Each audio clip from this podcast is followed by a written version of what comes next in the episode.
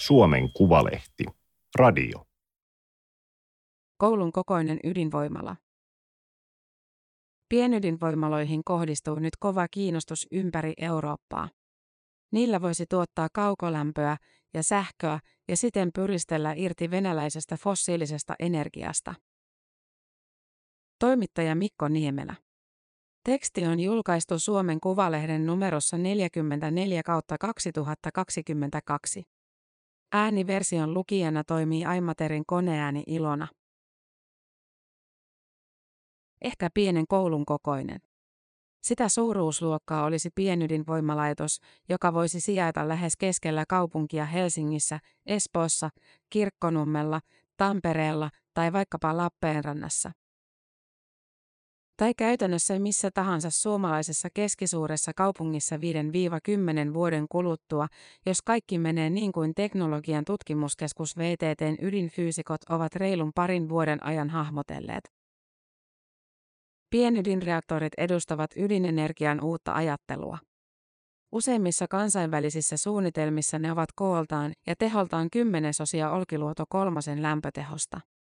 Alle 300 megawatin voimaloita voisi käyttää sähkön, höyryn ja lämmön tuotannossa. Suomalaistutkijoiden pienydinvoimalla tuottaisi tasaisesti noin 100 asteista vettä kaukolämpöverkkoon. Laitoksen lämpöteho olisi 50 megawattia, mikä riittäisi parinkymmenen tuhannen asunnon lämmittämiseen. Isompia pienydinreaktoreita voisi käyttää suuremmissa kaupungeissa sähkön ja lämmön yhteistuotantoon. 50 megawatin pienvoimalasta syntyvän ydinjätteen määrä olisi vuodessa noin 1500 kiloa. Teknisesti jäte voitaisiin sijoittaa rakenteilla olevaan ydinjätteen loppusijoituspaikka Onkaloon, joka sijaitsee Eurajoella Olkiluodon ydinvoimalaitosalueella. VTTn mallissa ydinreaktori rakennettaisiin rakennuksen kellariin. Maan alla sijaitsevassa vesialtaassa varmistettaisiin reaktorin jäähdytys ja se, ettei ydinpolttoaine pääsisi missään olosuhteessa kaukolämpöverkkoon. Samalla pieni reaktori olisi suojassa lentokoneen törmäykseltä, lennokkihyökkäykseltä ja muilta ulkoisilta uhkilta. Ilmahyökkäykseltä voisi suojautua myös suojavallein ja rakentamalla alueelle muita rakennuksia suojaksi. Turvallisuusasioita pitää selvittää erittäin tarkasti, sanoo pienreaktori vastaava Ville Tulkki VTTltä. Olemme pohtineet tarkasti lämmönvaihto- ja onnettomuusskenaarioita. Ydinvoimalla tuotettava kaukolämpö toimii siten, kuten olemme ajatelleet. Käytännössä pienydinvoimalan turvallisuuden pitää olla samalla tasolla kuin suuren ydinvoimalaitoksen. Kameravalvonnan lisäksi vartioita pitäisi ehkä olla rakennuksen ulkopuolella.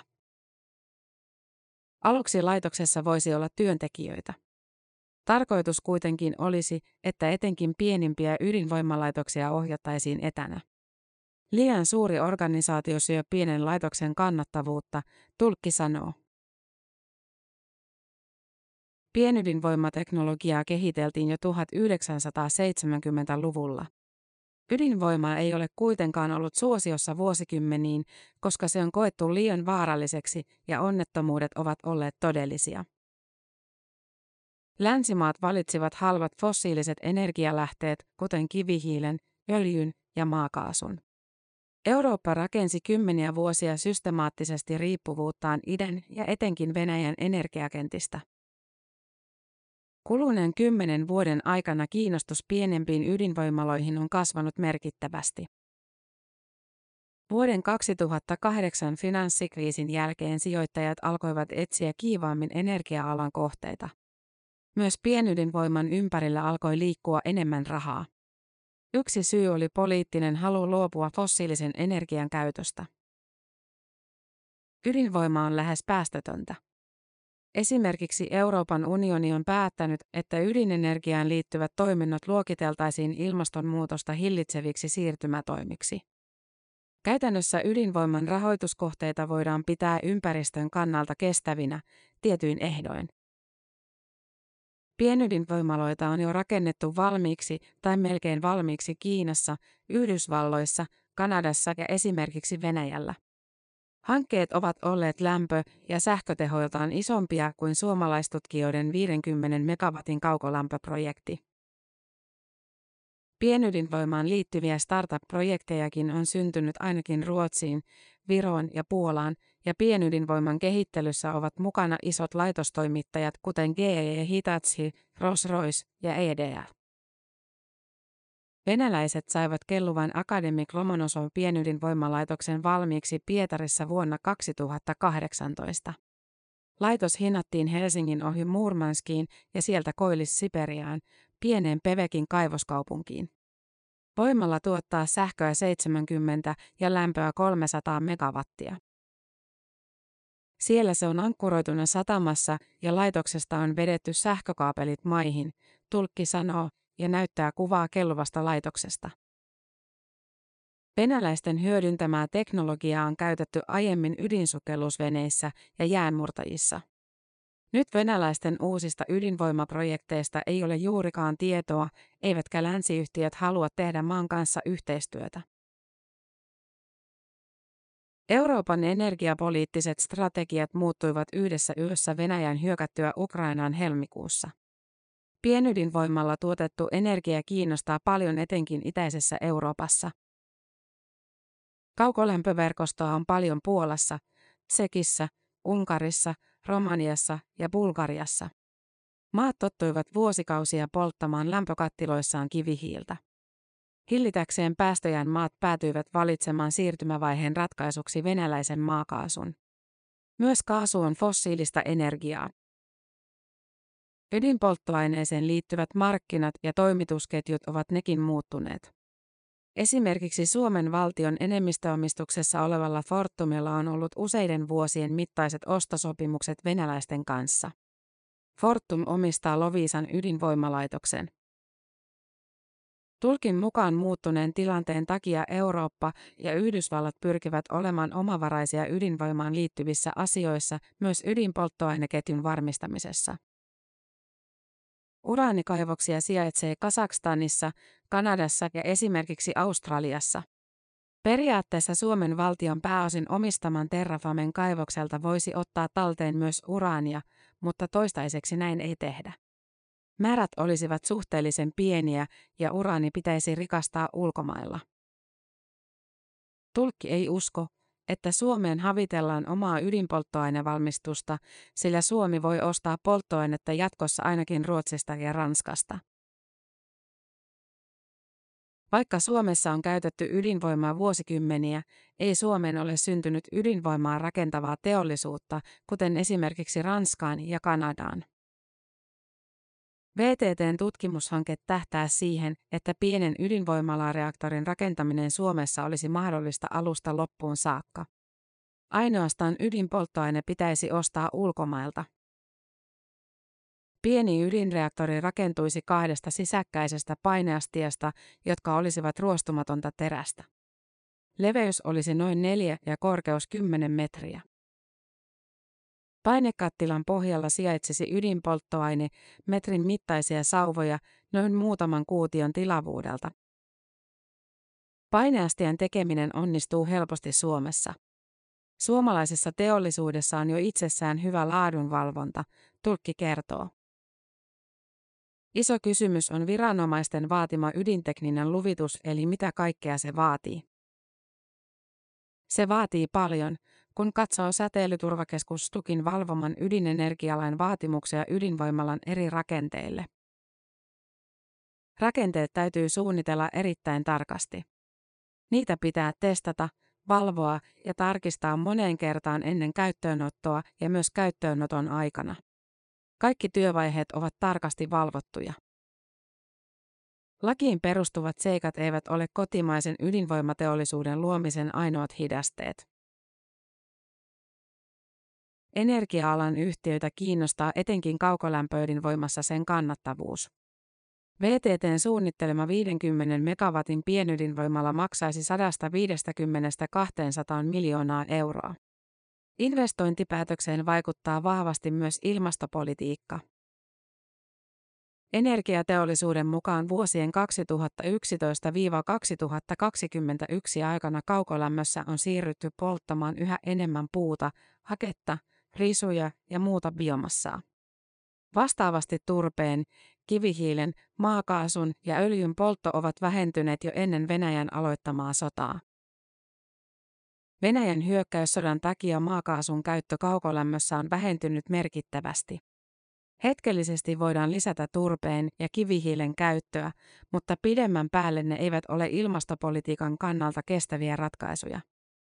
Hiili ja turve ovat myös kalliita, sillä fossiilisen energian hintaa ohjaa päästökauppa. Katse kaukolämmön tuotannossa kääntyykin puuaineksen energiakäyttöön. Suomessa ja EU:ssa on pohdittu ja kiistelty jo vuosia, kuinka hyväksyttävää puun polttaminen on energiantuotannossa. Euroopan unionin parlamentin kannan mukaan metsästä otettavan puuraaka-aineen käytölle energiantuotannossa pitäisi luoda jonkinlainen katto, jolla pyrittäisiin rajoittamaan käytön lisäämistä. Runkopuulle, juurille tai oksille ei saisi ohjata uusiutuvan energian tukia. Poliittisesti linjaus jakaa keskustaa, vihreitä ja vasemmistoa. Ylin fyysikko Ville Tulkki on seurannut poliittista keskustelua tarkasti työnsä puolesta, mutta myös luottamustehtävänsä kautta. Tulkki on vihreiden varavaltuutettuna Espoossa. Käytännössä ydinvoima, pienikin, kilpailee bioteollisuuden ja sähköteollisuuden kanssa, Tulkki sanoo. Kilpailutekijät herättävät useita kysymyksiä, joihin ei ole suoria vastauksia. Mikä on sähkön hinta tulevaisuudessa? Ja onko tuuli- ja aurinkovoima vain yksinkertaisesti halvempaa energiaa kuin pienydinvoima? Nämä ovat kysymyksiä, jotka osaltaan määrittävät pienydinvoiman tulevaisuutta. Näkisin, että biomassaa poltetaan jatkossakin kaukolämmössä, mutta missä määrin on se iso kysymys. VTTn pari vuotta kestänyt kehitystyö on edistynyt niin hyvin, että tutkijat ovat alkaneet etsiä energia- ja rakennusalan kumppaneita ydinvoimalaitosprojektiin. Tulkki kutsuu hanketta demonstraatiolaitokseksi. Rahaa tarvittaisiin ensi alkuun ainakin 30 miljoonaa euroa. Tavoite on, että laitoksen konkreettinen suunnittelu alkaa vuonna 2023. Tutkijat tarvitsevat tuekseen rakennus- ja metallialan ammattilaisia, käytännössä insinööriosaamista. Myös pienydinvoimaloita koskevaa ydinenergialainsäädäntöä pitää päivittää pikaisesti. Kunnalliset energiayhtiöt ovat potentiaalisia yhteistyökumppaneita. Tulkki arvioi, että ideaalitilanteessa Suomessa voisi olla kymmenkunta pienydinvoimalaitosta 2030-luvun lopulla.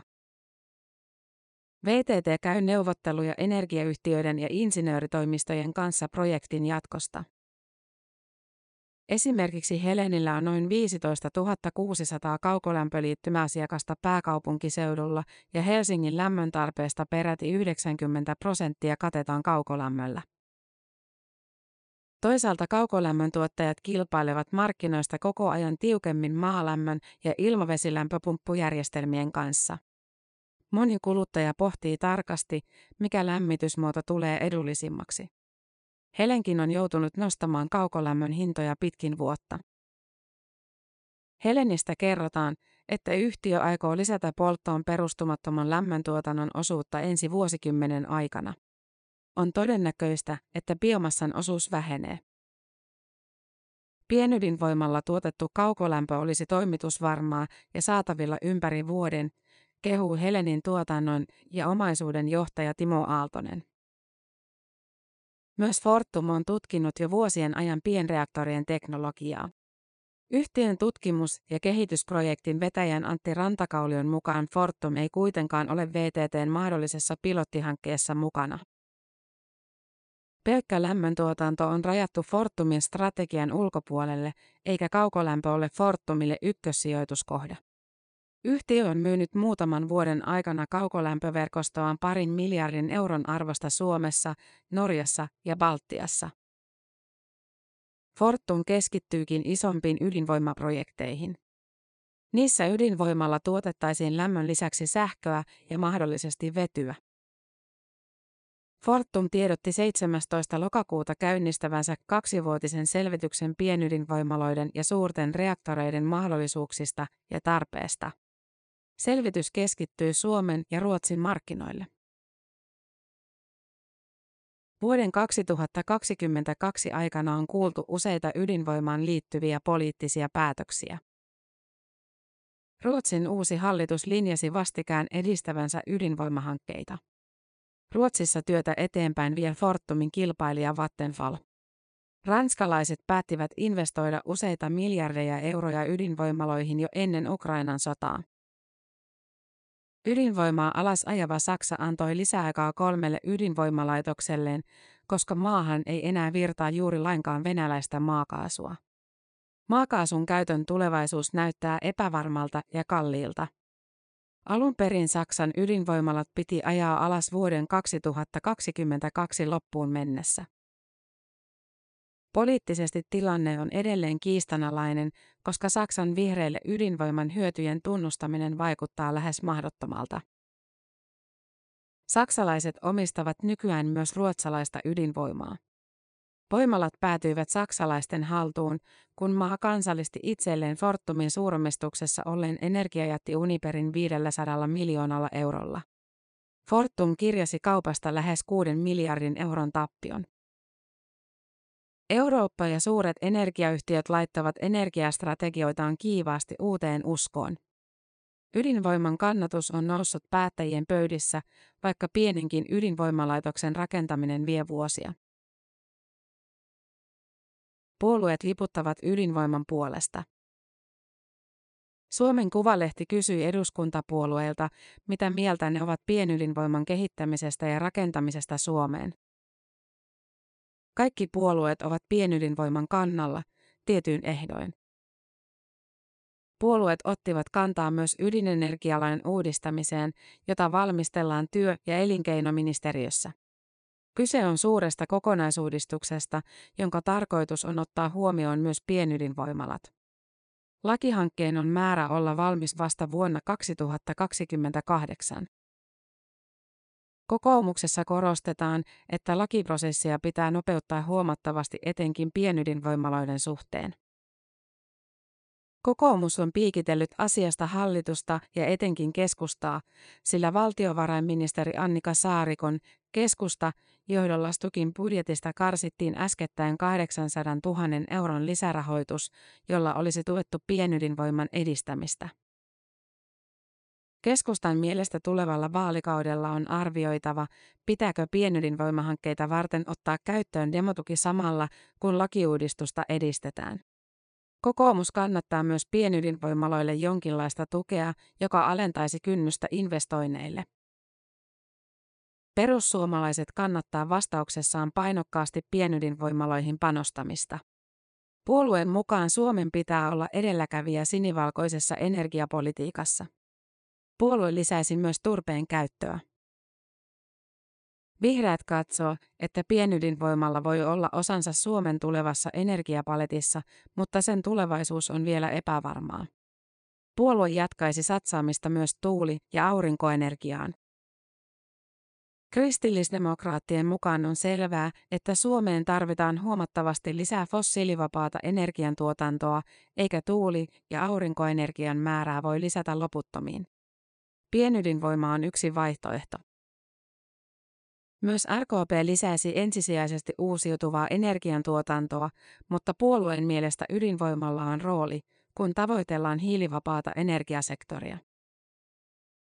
Vasemmistoliiton mielestä pienydinvoimatuotanto on mahdollista, mutta ydinreaktorien käyttämän uranin tuotanto ja ydinjätteen loppusijoitus on ratkaistava kestävästi ja laitostoimittajien on oltava demokraattisista maista. SDP näkee, että onnistunut pienydinvoiman kaupallistaminen kotimaisin voimin toisi Suomeen lisää korkean osaamisen ja jalostusasteen työpaikkoja. Kokoomuksen tavoin SDP antaisi Stukille lisää rahaa ja vauhdittaisi ydinenergialain uudistustyötä ensi vaalikaudella. Tämä oli Suomen Kuvalehden juttu, koulun kokoinen ydinvoimala. Ääniversion lukijana toimi Aimaterin koneääni Ilona. Tilaa Suomen Kuvalehti osoitteesta suomenkuvalehti.fi kautta tilaa.